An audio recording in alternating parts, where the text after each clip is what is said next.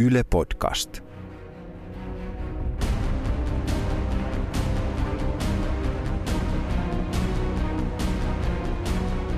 Voiko lapsi selviytyä digilaitteen äärellä, kun digilaitteet aivosolu kerrallaan surkastuttavat lapsen järjen ja vieressä manaavan vanhemman digitiedot ovat juuttuneet 80-luvun Commodore 64 ympärille?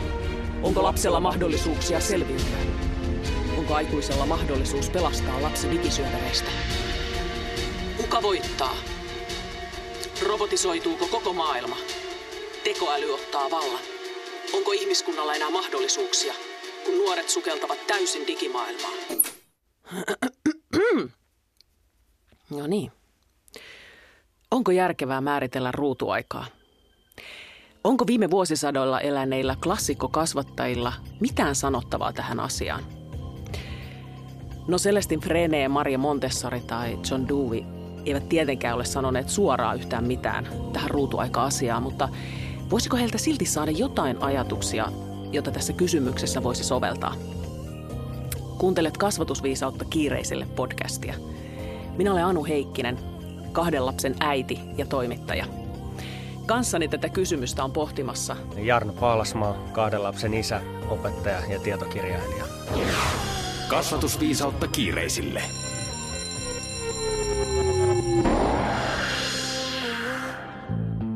Mitä vaihtoehtoja minulla on? Onko järkevää määritellä ruutuaikaa lapsille? Yksi. No on. Sehän helpottaa elämää huomattavasti, kun kaikki tietävät rajat ja niistä pidetään kiinni. No on se ihan järkevää, koska no jos sä itse katsot koko päivän ruutuun, niin kyllä siinä jo alkaa vähän särkeä tälleen. Kaksi. No ei. Ruutuaika on järkevä katsoa tilanteen mukaan, eikä minkään orjallisten minuuttien. Ei sinänsä nyt pidä ottaa mitään tosi tarkkoja rajoja, koska minuutti sinne, minuutti tänne, niin ei se mitään väliä. Kolme. Pelkän ruutuajan tuijottamisen sijaan kannattaa keskittyä siihen, että mitä niillä ruuduilla tehdään. Ää, voit tehdä kaikkea fiksua sillä katsoa vaikka säätä tai jotain.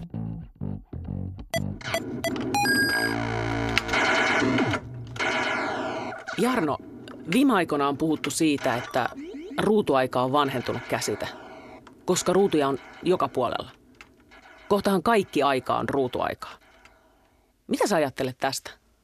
Onko järkevä puhua koko sanasta ruutuaika?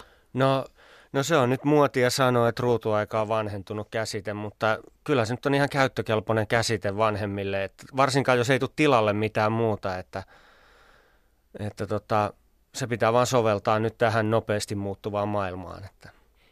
Ehkä siinä on vaikea määritellä, mikä kaikki on ruutuaikaa, kun se raja hälvenee, että ruutuaikakin on vaan aikaa kohta, mutta kyllä mä nyt käyttäisin ihan, ihan fiksut vanhemmat voi fiksusti käyttää ruutua, ruutuaikaa niin kuin apuna. Jarno, anna mulle konkreettisia neuvoja. Miten selviän tämän ruutuaikakysymyksen kanssa? Näin niin kuin vanhemman näkökulmasta, niin tämä digihomma niin ei ehkä samalla tavalla tuo niin kuin kotikasvatukseen lisäarvoa, kun se on mahdollista esimerkiksi koulussa rakentaa – Siis sanon vaan sen, että tämmöinen niin teknologia kyllä tuottaa oppimista, mutta se ei tuota niin kuin tämän feministikirjailija Ellen Kein korostamaa tällaista aitoa kohtaamista ja rakkautta ja sydämen sivistystä. Että vanhemmuudessahan on kyse paljon tällaisesta. Mutta että ensinnäkin semmoista niin väärin ymmärrettyä teknologian soveltamista on käyttää teknologiaa vaihteluna tai viihdykkeenä tai kotona lapsenvahtina, että aikuiset saa olla rauhassa, kun lapsi pelaa keskittyneenä koneella – Ouch. Toi on niin kuin, mä luulen, että tuossa monella vanhemmalla voi olla, että osu ja uppos. No joo, itselläkin tietysti vähän. Että pitäisikö tätä pehmentää vai? Muutaman vuoden takaisen lasten mediaparometrin mukaan kaiken ikäisten lasten vanhemmat tuntevat digitaaliset pelit huonommin kuin muut lasten käyttämät media-aineistot, eli tällaiset niin kuin esimerkiksi lasten ohjelmat. Ja vanhemmat valvoo digitaalisten pelien käyttöä vähemmän. Miksi se on niin vaikeaa? Miksi minulle ja monelle vanhemmalle on niin hankala heittäytyä pelien maailmaan ja samalla valvoa niiden käyttöä tehokkaammin? Onko syy siinä, että minä ja monet vanhemmat ollaan niin kiireisiä? Siis ei vaan ehitä. Vai onko se vaan niin, että vanhemmat ei yksinkertaisesti pysy tässä digikehityksessä perässä ja se maailma on niin vieras, että on helpompi torjua se? Vai onko sitten vaan kyse siitä, että ei vaan kiinnosta?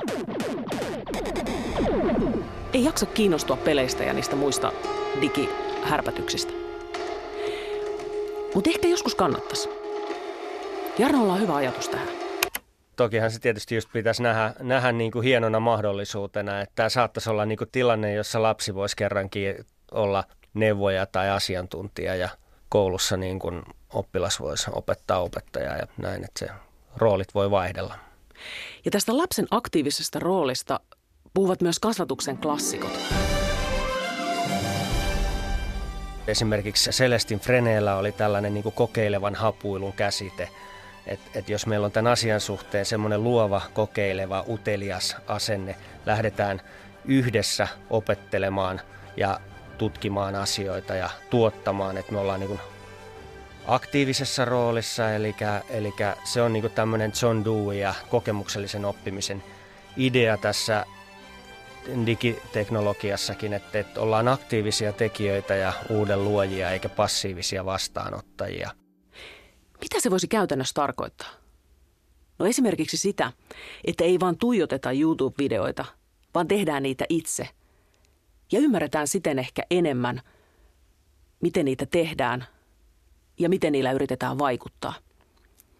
Eikä vaan plärätä Instagram-kuvia, vaan kuvataan itse – aktiivinen kansalaisuus edellyttää, että on, on hyvät taidot vaikuttaa, olla niin kuin kansalaisvaikuttajina positiivisessa mielessä, jolloin siis niin kuin tämä on välttämätön tämmöinen mediakielitaito, että ja sitten se, että niin kuin tietynlaiseen oppimiseenhan tämä digi voi toimia, mutta se ei ole niin kuin itseisarvo. Et esimerkiksi tämmöinen filosofi Lauri Järvilehto kertoi taannoin yhdessä kirjassaan tällaisesta kolmivuotiaasta pojastaan, joka pelasi iPadilla Fun English-peliä parin viikon ajan ja oppi 100 prosenttia näistä väreistä englannin kielellä ilman minkäänlaista aikuisen ohjausta. Eli tämän tyyppiseen kognitiiviseen oppimiseen kyllä tämä digimaailma pystyy antaa lisäarvoa, mutta ei varsinaisesti siihen, mistä niin kuin on näiden kasvatuksen klassikkojen mielestä kuitenkin kaikista oleellisinta sellainen vuorovaikutus, sosiaalinen ihmisen tunneelämä ja kyky tarttua asioihin ja toimia ja, ja tämmöinen niin tasapainoinen ihmisyys. Jos siirretään tämä ruutuaikakysymys aikuisten maailmaan. Jarno, entäs jos vanhemmille laitetaan ruutuaika?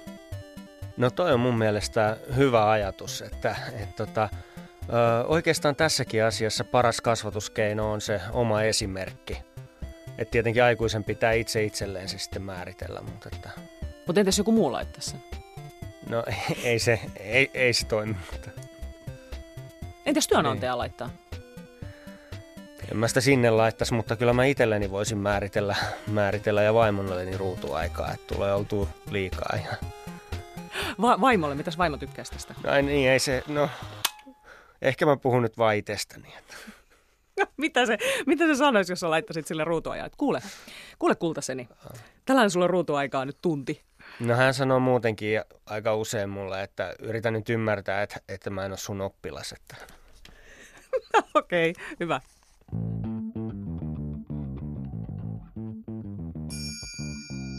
Jarno, jos mä haluan nyt hoitaa homman kotiin niin sanotusti täydellisesti, niin mitä mä teen? Onko järkevää määritellä ruutuaikaa Yksi on, koska se helpottaa elämää, kaikki tietää rajat ja niistä pidetään kiinni. Kaksi, ruutuaika on järkevä katsoa tilanteen mukaan, ei orjallisten minuuttien. Kolme, ruutuajan sijaan kannattaa keskittyä siihen, mitä ruudulla tehdään. Minkä valitset? No mä valitsen sen, että tota, ruutuajan määrään kannattaa kiinnittää huomiota sekä siihen laatuun, mitä siellä tehdään, että, että ei se digiaika nyt niin hirveän vaarallista ole, kunhan vanhemmat huolehtii siitä, että lapsi liikkuu ja on ulkona paljon ja istuu vähän ja mitä pienempi lapsi, sitä vähemmän näyttöpäätteellä olevaa aikaa. Eli sä teit tähän neljännen vaihtoehdon?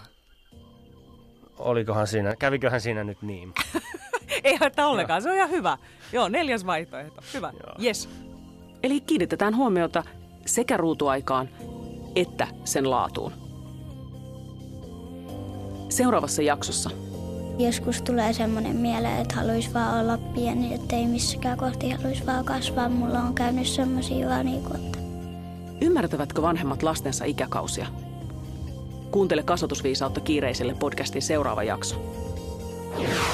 Kasvatusviisautta kiireisille. Yle.fi kautta kasvatusviisautta.